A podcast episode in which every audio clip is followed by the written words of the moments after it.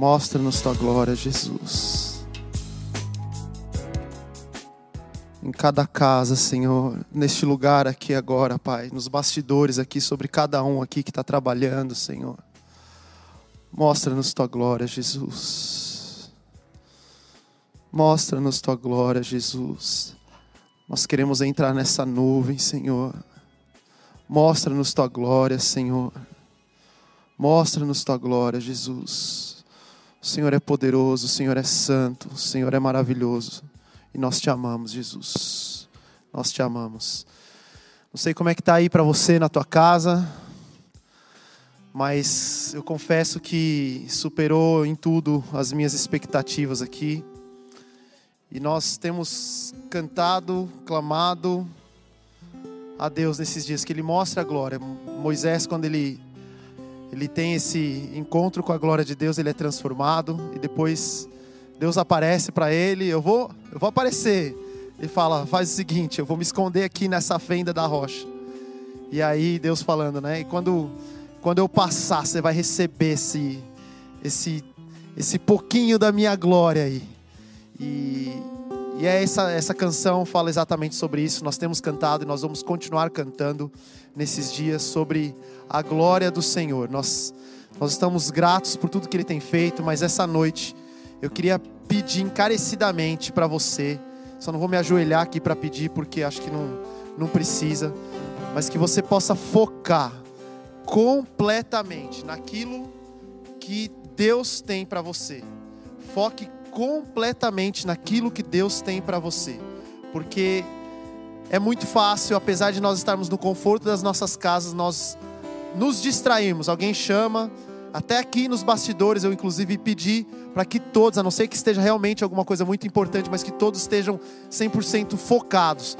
Porque o nosso objetivo aqui, como eu tenho falado, vou continuar repetindo, não é, nunca foi, nunca será ter views em seja lá qual for a rede social é, atrair pessoas por um clickbait ou por qualquer outro motivo. O que a gente quer, e por isso que a gente fez questão de não falar aqui os preletores, um dos motivos, de não falar, porque quem tem sede, quem tem fome de Jesus, vai ligar, vai assistir, vai receber e vai sair transformado. Independentemente se seja eu, seja o pastor Isaías, pastor Gumer, pastor Paulo, Rebeca, que ministrou aqui, nós estamos aqui terminando a nossa conferência. E eu quero suplicar para você aqui, uma última vez, não perca a sua atenção, porque nós vamos entrar aqui em um momento muito profético. É um ambiente profético, um momento profético, para no final nós entrarmos aqui, eu creio, num, num momento apostólico. Que todos aqueles que desejarem a glória de Deus vão receber, se crerem vão receber. E a partir de agora, na tua casa, eu creio que alguns vão começar durante a ministração a falar em línguas. Talvez você nunca falou em línguas, você vai começar a falar em línguas. Talvez aqui você tenha desejado, como nós cantamos aqui essa canção, a, a Isa ministrou a primeira vez, acho que foi a primeira vez que eu ouvi, pelo menos aqui no Brasil foi ela ministrando, eu falei, essa, eu roubei, essa música é minha, porque essa declaração, mostra-me tua glória. talvez você está ju junto comigo aí, Senhor, mostra-me tua glória, mostra-me tua glória. Quando eu sair na rua, que a tua luz brilhe através de mim, as pessoas sejam imediatamente curadas com o meu olhar, as pessoas saibam que o Senhor vive, que o Senhor existe. E é esse o desejo do nosso coração durante essa ministração. Então, em casa, se você estiver com fone, se você estiver andando, se você estiver sentado no sofá, se você estiver deitado, até te encorajo a sentar para conseguir numa posição confortável, obviamente aí, para você conseguir focar 100% naquilo que Deus tem para você. E o que eu quero falar aqui, eu também, assim como nós não falamos dos preletores, eu não vou falar do tema aqui, porque eu não quero já matar de uma vez aquilo que é a resposta que Deus está dando para essa, essa fala. Show me your glory, mostra-me tua glória, Senhor. Mostra-me tua glória. Se o Senhor não subir, eu não vou subir. Se o Senhor não for, eu não quero ir. Senhor, nos dá isso nos nossos cultos, nos nossos lives.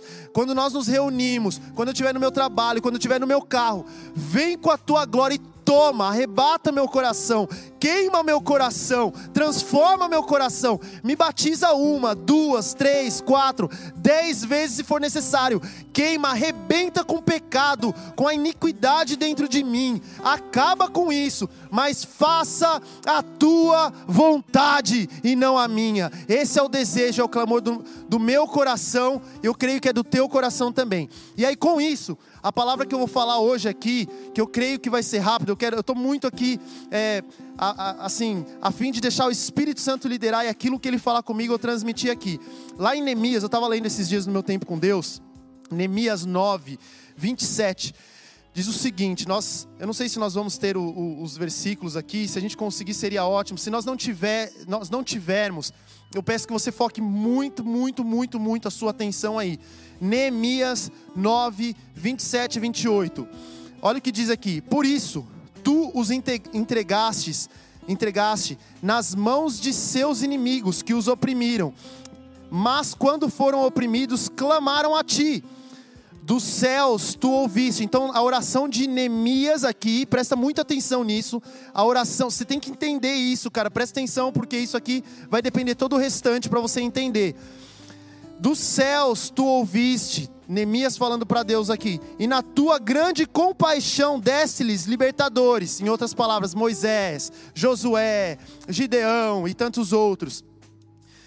Destes libertadores que os livraram das mãos de seus inimigos. Então aqui Neemias está falando de como Deus já, na misericórdia dele, apesar do pecado, ele libertou o seu povo várias vezes, mandou libertadores, homens que serviam a ele para liderar o povo nessa libertação. Olha isso aqui, presta muita atenção nisso. Tem a ver com a palavra da pastora Rebeca. Não foi combinado, mas Deus falou comigo nesses últimos dias e eu creio que essa parte aqui vai falar com você. Mas, tão logo voltavam a ter paz, está falando do povo de Israel. Tão logo voltavam a ter paz, de novo faziam o que tu reprovas. Então tu os abandonavas às mãos de seus inimigos para que dominassem sobre eles. E quando novamente clamavam a ti dos céus, de novo, tu os ouvias e na tua compaixão os livravas, vez após vez. Quantas vezes eu, Bruno, olhei para o povo de Israel e falei, cara, que povo burro. Mano, o líder está lá vendo, vendo a face de Deus, está lá pegando todas as leis de Deus e de repente ele desce e vê que o povo Arão fez lá um bezerro de ouro, tá lá escrito: não adorarás outro Deus além do Deus vivo de Israel. O que, que o povo fez? Ah, é? Então tá aqui, um bezerro. Cara, quantas vezes eu, Bruno, olhei e falei, cara, que povo corrupto, que mente corrupta, que absurdo. O povo andar 40 anos no deserto e Deus falou comigo, Bruno, Toma cuidado com esse julgamento, porque a geração de hoje tem feito coisas piores. Se não conhece a palavra, tem a capacidade, entre aspas, de fazer coisas piores. Vez após vez, Deus mandava o libertador. Quando a Bíblia fala que quando havia grande paz, então o povo de novo pecava. E aí eu queria é, fazer uma pergunta para você hoje aqui. O que nos faz, o que te faz, o que me faz diferente do povo de Israel hoje? Qual que é a diferença entre mim, você, entre nós e o povo de Israel? Será que nós somos diferentes mesmo desse povo de Israel? Que eu, Bruno, não sei você, mas até critiquei tantas vezes. E a pergunta aqui, que eu creio que é uma das perguntas-chave que eu quero passar para você: será que nos tempos de paz, que a Bíblia fala aqui, né? Israel chegava no tempo de paz e de repente caía no pecado de novo. Será que nos tempos de paz nós temos buscado Deus da mesma forma que nos tempos de guerra? Queria perguntar para você, seu familiar querido aí pegou Covid. Será que o seu nível de oração fica no mesmo patamar que nos tempos de paz?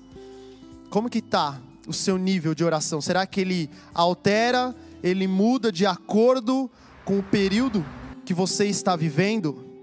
Uma das formas eu creio, queridos, de nós continuarmos humildes, de nós continuarmos com foco no lugar certo, com amor genuíno por Jesus. Presta atenção nisso daqui. Com amor genuíno por Jesus. Porque a Bíblia fala, e foi falado várias vezes aqui, que o amor de, no fim, o amor de muitos vai se esfriar. Outra versão diz: o amor da maioria vai se esfriar. Como não fazer? Não sei se você já se perguntou isso. Eu falo, Jesus, eu não quero ser esse cara, velho. Eu não quero ser esse cara. O amor, o meu amor se esfriar, eu não quero ser esse cara. Deus, tenha misericórdia de mim, me livra.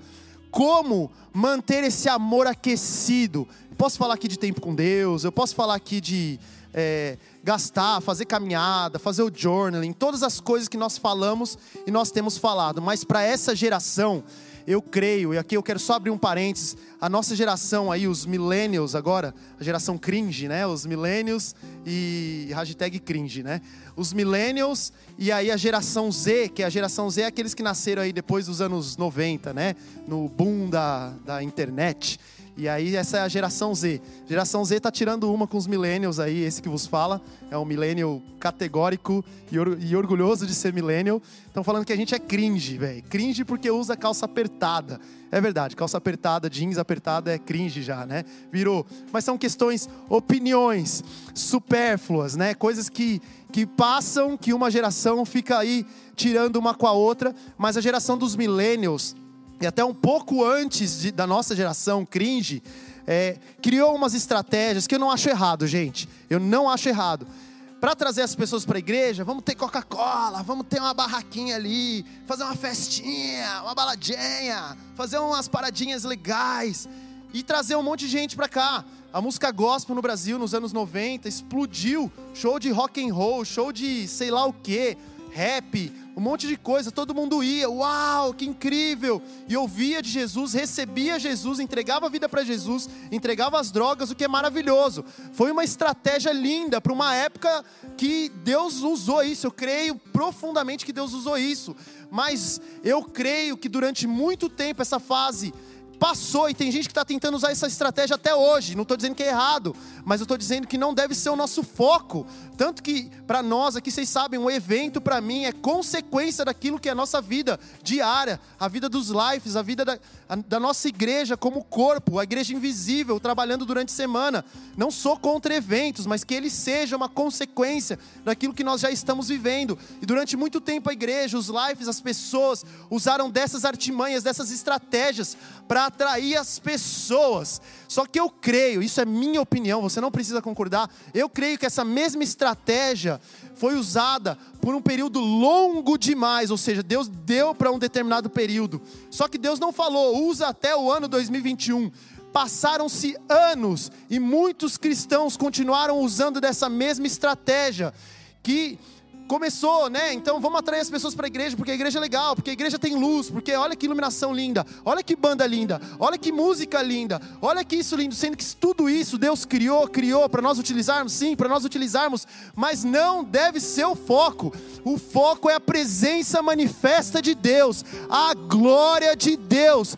E a nossa geração ouviu demais que nós precisamos tocar bem para poder reproduzir lá com excelência. Nós precisamos trabalhar bem nas nossas partes técnicas para nós reproduzirmos com excelência a mídia, o nosso life. Precisa ter meia luz, a luz apagada, porque isso cria um ambiente, essas questões técnicas tomando conta do coração de muitas pessoas, sendo que a única coisa que Jesus pede para nossa geração hoje, por isso que eu falei que eu creio que nós passamos tempo demais tentando criar estratégias, sendo que já, Deus já deu na palavra dele a estratégia há muito tempo. E uma estratégia que tem sido pouco pregada para atrair a glória de Deus, para gerar fome, para gerar sede, para fazer que nós não caiamos no engano e para que a nossa geração não caia no pecado. Vença a pornografia, vença, vença adultério, vença a mentira, vença o roubo, vença tudo isso se chama jejum. Nós pregamos demais diversão e pregamos pouco sobre jejum. Chegou a hora de uma geração se levantar, queridos, entendendo com revelação o que, que o jejum representa. Jesus foi mandado pelo Espírito ao deserto, é isso que a Bíblia fala, não foi, não foi uma coisa assim. Ai, estou aqui no deserto e eu querer ver diabo e diabo querer ser pessoa para me tentar. Não foi um negócio assim. O que aconteceu de fato? O Espírito mandou Jesus ao deserto. E, Jesus lá no deserto, a Bíblia fala que ele estava em jejum. E ele jejuou quanto tempo? 40 dias. Foram 40 dias antes de começar o seu ministério. Você acha que isso está na Bíblia à toa, cara? Você acha que a tentação de Jesus eu não sei, eu não posso dizer isso, não posso garantir isso. Quando Jesus ora lá no final, quando ele está para morrer, ele sua sangue, fala: Senhor, passa de mim esse cálice, mas que seja feita a tua vontade, não a minha. Eu creio, isso aí você também não precisa concordar. Eu creio que Jesus já estava tão acostumado com o sofrimento, não com o sofrimento de perseguição, de chicotadas, isso acho que ninguém nunca vai acostumar mas ele estava tão acostumado com o sofrimento, com a autoaflição, eu vou chamar aqui, porque ele estava tão acostumado. Você já parou para pensar? Você já tentou jejuar uma semana? Já tentou jejuar duas semanas? Jesus jejuou quatro. Ele já sofreu tanto antes que quando ele chegou para passar tudo isso, Senhor, olha, vai ser treta, vai ser difícil, mas faz o seguinte: faz a tua vontade, não a minha. Se possível, passa de mim esse cálice, mas que seja feita a tua vontade, não a minha. Você acha que esse jejum no começo da vida desse cara está na Bíblia à toa? Queridos, pessoas que não conseguem fechar a boca por causa de comida, não vão conseguir fechar a boca por causa da pornografia, não vão conseguir fechar os olhos, desculpa, por causa da pornografia. Pessoa que não consegue fechar a boca por causa de comida, como Daniel, que estava lá no meio de tudo que ele poderia, ele poderia ser lá o cara. Ele falou: "Não vou me curvar. Eu não vou deixar que a perseguição me abale. O que, que você vai ver na vida de Daniel? O que, que tinha acontecido? Esse cara aplicou o jejum. Se você não venceu o pecado até hoje, talvez seja pela mesma situação que Jesus fala para os discípulos, lá em Mateus 17, quando os discípulos vão lá, tenta expulsar um demônio, ai Jesus, a gente não conseguir expulsar demônios, é, tá muito difícil. Jesus vira para eles, é muito forte que Jesus fala, cara, é muito forte. Jesus fala, meu Deus, geração perversa. Pensa comigo, o que é perversidade? Sei quem assistiu XP já viu falando sobre isso. O que é perversidade? Pensa numa coisa perversa. O que é perversidade? Perversidade, a primeira coisa que vem na minha cabeça, não sei na sua, na minha cabeça, vem casos como desse rapaz aí que mataram esses dias aí. Casos de estupro. Perversidade é isso, uma mente totalmente perversa, deturpada, que vai cheia de iniquidade. É isso. E Jesus chama a geração. Cara, não estava vindo qualquer um, estava vindo os discípulos que tentaram expulsar demônio, não conseguiram. E ele chama de geração perversa. E aí, eu não vou explicar tudo, nem vou ler tudo aqui. Depois você pode ler Mateus 17, a partir do versículo 14. Jesus, os discípulos vêm e aí eles perguntam: por que, que a gente não conseguiu expulsar? Primeiro, olha isso, cara. Primeiro, porque a fé de vocês é pequena. Simplesmente por isso. Mas é interessante, porque ele fala da fé pequena, aí os discípulos ficam, né? Eu imagino, né? Poxa vida, como assim? Como, como a fé é pequena? Aí ele fala: Eu asseguro vocês, se vocês tiverem a fé do tamanho de um grão de mostarda, vocês vão dizer para esse monte: passa daqui para lá, esse, isso que vocês falaram, isso que vocês desejaram no teu coração, vai acontecer. Mas, tem um mas, esse espírito só sai com o quê? Jejum e oração. Você está tentando expulsar um demônio da tua vida faz tempo, um demônio hereditário faz tempo da tua vida. E até hoje você não conseguiu. Talvez porque você não conseguiu fechar tua boca com comida. Talvez porque você não aplicou o princípio bíblico do jejum. Os muçulmanos estão lá, jejuando de monte. Eu conheci vários que jejuam, fazem o ramadã e jejuam de monte. Aí vem o bonitinho e fala: Eu ser cristão, e nunca jejuou. Como você consegue ter uma disciplina cristã sem ter jejuado? Eu sei que essa palavra parece dura, queridos. Eu sei que essa palavra parece ser, ser dura, mas eu desejaria aqui ser até mais leve, porque é mais fácil para mim. Eu confesso, é muito mais fácil para mim. Mas eu não quero que Jesus olhe para nossa geração e fale, geração perversa como ele falou naquela época. Eu não quero que Jesus, que a nossa geração seja a geração que vai como lá bater, bater em Noé, falando: Noé, Noé, Noé, nos salva. Zombaram de Noé até o fim.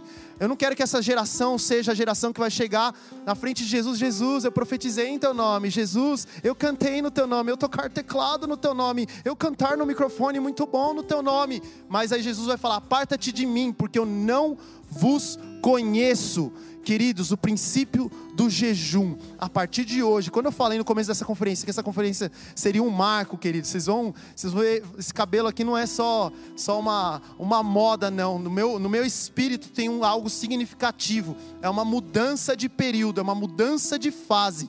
Nós e os jovens de Barueri aqui, nós vamos com sangue nos olhos, nós vamos ganhar milhares e milhares e milhares de pessoas para Jesus, e não vamos nos desviar, e não vamos cair no pecado, não vamos olhar para trás e virar de repente uma estátua de sal, porque nós desejaríamos outro tempo, porque nós sabemos para o tempo que nós nascemos, e com o jejum, com a oração como base, nós vamos arrebentar com as portas do inferno, e as portas do inferno não prevalecerão contra a igreja. E como o pastor Paulo falou, os jovens, os adolescentes não são o futuro da igreja. Os jovens, os adolescentes são o presente da igreja. É o presente, somos nós que vamos carregar o piano, somos nós que fomos chamados, somos nós que enchemos os estádios do Descenda, somos nós que fomos chamados para pregar nas praças, somos nós que fomos chamados para nos não ir para manifestação tosca, desculpa aqui,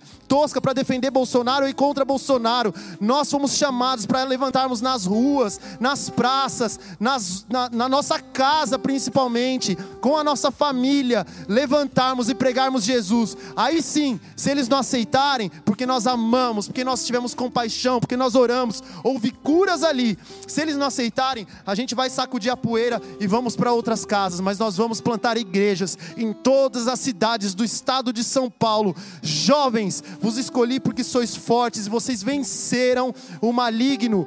Lá em Hebreus 12 diz o seguinte: esforcem-se para viver em paz com todos e para serem santos. Sem santidade, ninguém verá o Senhor. Ponto. Senhor, Senhor, eu profetizei no teu nome. Sem santidade, ninguém verá o Senhor. Senhor, Senhor, eu assisti todas as conferências online sem santidade ninguém verá o Senhor. Ai, Bruno, essa palavra você está dando um pouco de medo. Acho que a sua intenção é dar medo. Não é dar medo, queridos. Eu, como eu disse, eu gostaria de pregar um evangelho facinho. Ai, é, Tiago não morreu pela espada, não. Tiago morreu na cama dele, bonitinho, gostosinho. Ai, que delícia. Jesus não morreu numa cruz, não. Jesus morreu ali, bem velhinho, do jeito que ele gostaria. O coração parou de bater. Não foi assim. Não foi assim que Jesus morreu. Jesus morreu numa cruz. Pedro morreu numa cruz. Tantos outros morreram em cruzes que nós nem sabemos aí. Sem santidade ninguém verá o Senhor. Cuide que ninguém se exclua da graça de Deus. Que nenhuma raiz de amargura brote e cause perturbação, contaminando muitos. Pessoas às vezes que, né, principalmente quando se desvencilham um pouquinho da igreja, pouquinho do discipulado. A pessoa que ainda não é madura já começa, ai, será que ela gosta de mim? Será que ele gosta de mim? Será que o pastor ainda lembra de mim? Ah, o pastor não tá, não tá muito aí para mim. É só, eu sou só mais um número. Olha aqui que a Bíblia fala, é, não cause perturbação contaminando muitos, que não haja nenhum imoral ou profano como Esaú. Presta atenção nisso, eu vou terminar com isso aqui. Como Esaú, não haja nenhum imoral ou profano como Esaú, que por uma única refeição. Olha que interessante. Primeiro, Hebreus aqui, o autor de Hebreus, então, ele fala que Esaú é profano que ele é imoral. De novo, quando gente, pensa a mesma coisa quando Jesus fala da geração perversa. O que, que você pensa quando fala de perversidade? Olha o que está rolando aqui. Agora o autor de Hebreus está dizendo que Esaú é imoral e profano. Pera aí, o que, que você pensa quando fala imoral ou profano? É meio similar, não é? Como Esaú, que por uma única refeição, pela boca que ele não conseguiu fechar, vendeu seus direitos de herança como filho mais velho. Como vocês sabem, Posteriormente, eu não sabia disso, né? O autor de Hebreus fala aqui, porque na cultura da época acho que o povo sabia. A nossa geração, eu pelo menos não sabia. Como vocês sabem, eu não sabia. Posteriormente, quando Esaú quis herdar a bênção, foi rejeitado e não teve como alterar a sua decisão, embora buscasse com lágrimas. Foi o que o pastor Gumer falou hoje à tarde aqui. Cara, você pisar na bola, na iniquidade, casar errado, pode ter certeza que depois a amargura, talvez até a depressão, a tristeza profunda vai tomar conta do teu coração. Sem santidade ninguém verá a Deus. Por que não então buscar santidade? Agora, comigo aqui, Esaú. O que, que Esaú fez para ser profano imoral? É interessante porque a palavra imoral no grego é a palavra pornos, né? Então no português, inclusive, tem muitos sentidos aí, muitas palavras com essa composição da palavra pornos, de pornografia, por exemplo, que quer dizer homem, né? mulher que se prostitui com seu corpo, é, luxúria de outro por pagamento, homem que se entrega a relação sexual ilícita. Essa é a palavra no grego. Essa é a palavra no grego. E, de novo, eu gostaria que fosse mais mansa essa palavra, mas eu sinto o Espírito Santo me direcionando aqui. Lá em Salmo 42 diz que abismo, eu tenho falado muito isso, né? Abismo chama abismo. Abismo chama abismo. Quanto mais profundo no pecado, mais fácil de você cair em outro abismo é. Talvez você está assistindo isso aqui e você está pensando, nossa, eu estou bem, eu estou numa vibe, glória a Deus, eu não tô, eu não tô caindo aí em pornografia, eu não sou mentiroso, eu não, não, roubo, não roubo, eu não tenho esses, esses problemas aí. Glória a Deus pela sua vida. Que você continue assim e peça para Deus, Senhor, como o salmista, som do meu coração, Senhor me conhece. Inclusive os pecados que eu não sei, me conhece. Mas eu creio que muitos aqui estavam indo por um caminho ruim. Por quê? Por mais que pensassem que estavam bem, não jejuam.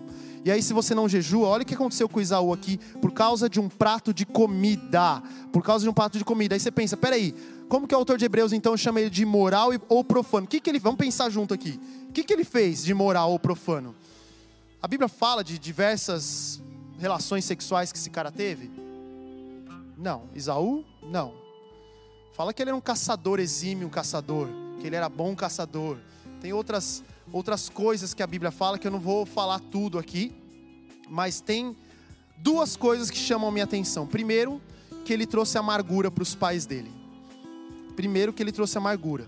Agora, ele trouxe amargura antes ou depois ele não conseguir resistir o prato de comida que ele não deveria comer ele não deveria entregar para entregar primogênito. Se você não conhece a história de Isaú, ele entregou na época a cultura era que né, o filho mais velho recebesse a bênção da primogenitura, receberia a bênção transferida do pai para filho. Jacó, trapaceiro, foi lá, se vestiu de Isaú, o pai era cego, roubou aquela primogenitura, fez lá é, tudo que o protocolo mandava e, e roubou a primogenitura é, do irmão mais velho, Isaú.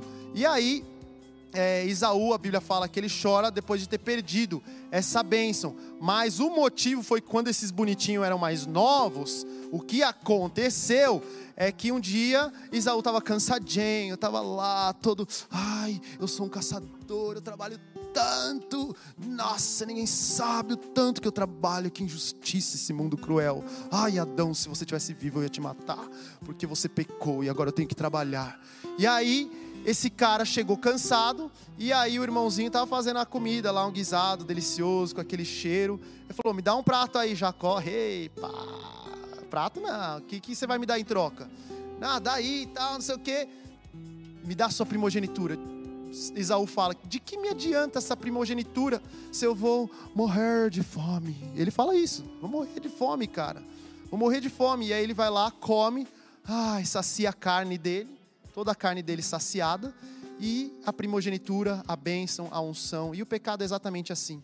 É exatamente assim. O cara não conseguiu fechar a boca na hora que ele precisava fechar por causa de comida, por causa de um princípio que não foi só Jesus. Os judeus é, é, já praticavam o jejum antes de Jesus. Jesus renova esse, essa, essa aliança do jejum, mas aí Isaú perde e sofre as consequências terríveis. Para provar aqui, e realmente partir para a parte final dessa palavra, duas coisas que Esaú fez aqui que me chamaram a atenção. Né? Hebreus chama ele de imoral ou profano, eu quero aprender com ele. A primeira coisa, que ele trouxe muita tristeza para os pais dele, porque ele casou com uma mulher hitita que não era a mulher que Deus tinha para ele, que Deus tinha colocado na aliança para o povo israelita. O cara simplesmente zoou lá o barraco, acabou com tudo e deixou os pais tristes é a primeira coisa que eu pensei. Isso pode ser imoral, profano? Pode ser, pode ser. Porém, porém, isso não aconteceu antes dele ter dado a primogenitura dele para o irmão dele. Então isso me faz pensar que quando esse cara aceitou e ele desprezou o direito de bem, a bênção do Senhor sobre ele, desprezou é, intencionalmente, porque ele sabia que era a bênção era dele. Ele desprezou. Quando nós desprezamos a vontade de Deus, conscientemente pecamos, desobedecemos intencionalmente, as consequências mais cedo ou mais tarde vão vir. E a forma de nós disciplinarmos o nosso corpo a não cair nesse pecado é através do jejum Bruno, posso fazer um jejum de rede social? Cara, eu não sou contra, mas também não sou a favor. Vou ser muito sincero, porque rede social para mim não é jejum. Para mim, jejum é de comida. É um dia, talvez algumas horas sem comida. Você não, toma, não come café da manhã, não come o, o, o, o, almoço e vai comer lá seis horas da tarde. Você não come o almoço, café, janta e decide não comer por dois dias. Ai, Bruno, mas eu querer tomar um caldinho para fazer. Cara, para mim, desculpa. Jejum é, é jejum bíblico. Eu quero olhar aqui para a palavra de Deus. Jejum bíblico é ficar sem comer. Ai, Bruno, mas eu passar mal. Eu também passava mal. É, todo mundo passa mal. Não conheço uma pessoa que jejua e não passa mal, pelo amor, né? A gente é ser humano, precisa de, de energia, precisa de carboidrato, precisa de proteína para ficar de pé, precisa de muita coisa. Agora, talvez a sua dificuldade de fazer jejum é porque você nunca realmente tentou. E é isso, eu falo isso, queridos, com o maior temor, porque eu já passei por isso. Eu falava, não, todo mundo pode fazer jejum, mas eu fazer jejum, cara, eu sou atleta. Nossa, agora saiu até chuva aqui. Eu sou atleta, eu, eu preciso, eu preciso de pelo menos, eu acho que eu preciso de mais carboidrato. Eu fui no médico e falou que meu metabolismo é acelerado. Nossa, era o que eu precisava ouvir. Pastor Gumer, eu tenho muita dificuldade de fazer jejum. Posso fazer jejum só no café da manhã? E, e dando todas as desculpas, cara, quanto eu penei por causa disso, até que eu aprendi de uma vez por todas, Bruno, que Deus deu ao seu filho Jesus, Deus deu tudo, Jesus deu tudo. Você vai ficar com mesquinhez para com Deus, se Ele deu tudo, quem é você para não dar o seu tudo também? Será que Deus não é digno desse tudo?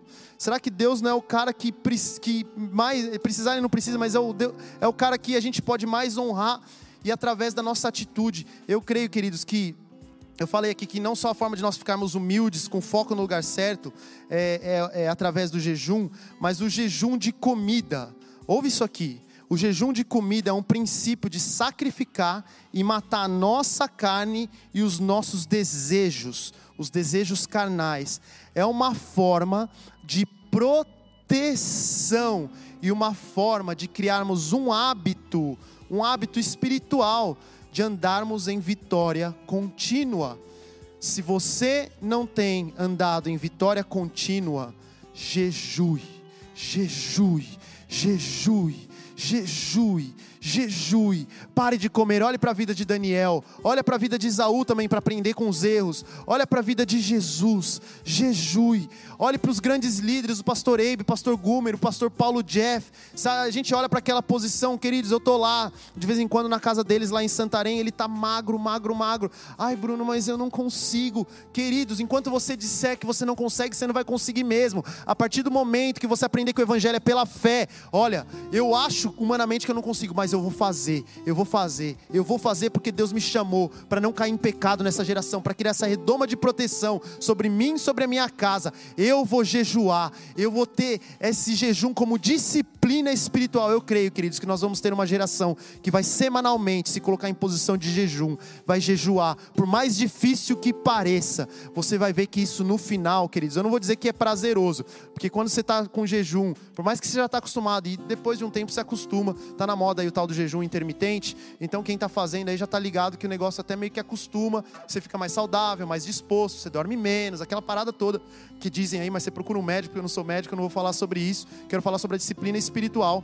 E aí quando você consegue aplicar isso, fica mais prazeroso, porque você começa a ver imediatamente recompensas. Hoje a medicina está encontrando aí recompensas até na saúde Glória a Deus. A Bíblia já falava mais de dois mil anos sobre a mesma coisa. E a ciência está aí algum, nos últimos anos, tem falado sobre isso. Tem, tem uma última história que eu quero terminar aqui de Smith Wigglesworth, que é um cara que chegou para ele.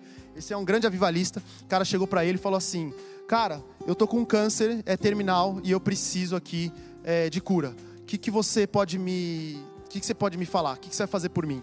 E aí esse cara, o Smith vira para ele e fala: faz o seguinte, volta para casa e jejua por sete dias, você vai estar curado. O cara jejuou por sete dias, estava curado do câncer.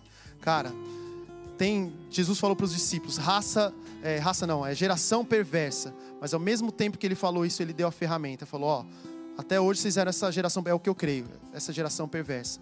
A partir de hoje você tem ferramenta oba-oba, é legal, comunhão, velho, vocês sabem, eu amo comunhão, dou um pau no FIFA nos meninos aí o tempo todo, eles não cansam de perder. A gente sabe que é gostoso, tá? Churrasco, então. Teve uma semana, eu e a Beth, a gente não conseguia nem olhar pra churrasqueira mais. Então ele ficava até passando mal, porque era tanta comunhão com o churrasco, eu falava, carne por uma semana, aqui sai de casa, aproveitar caro mesmo, ficamos lá uma, sei lá quanto tempo a gente ficou. Não ficou muito não, porque aí tinha umas congeladas lá, a gente tem que fazer lá de novo, mas para não ter que comprar mais, aquela coisa toda.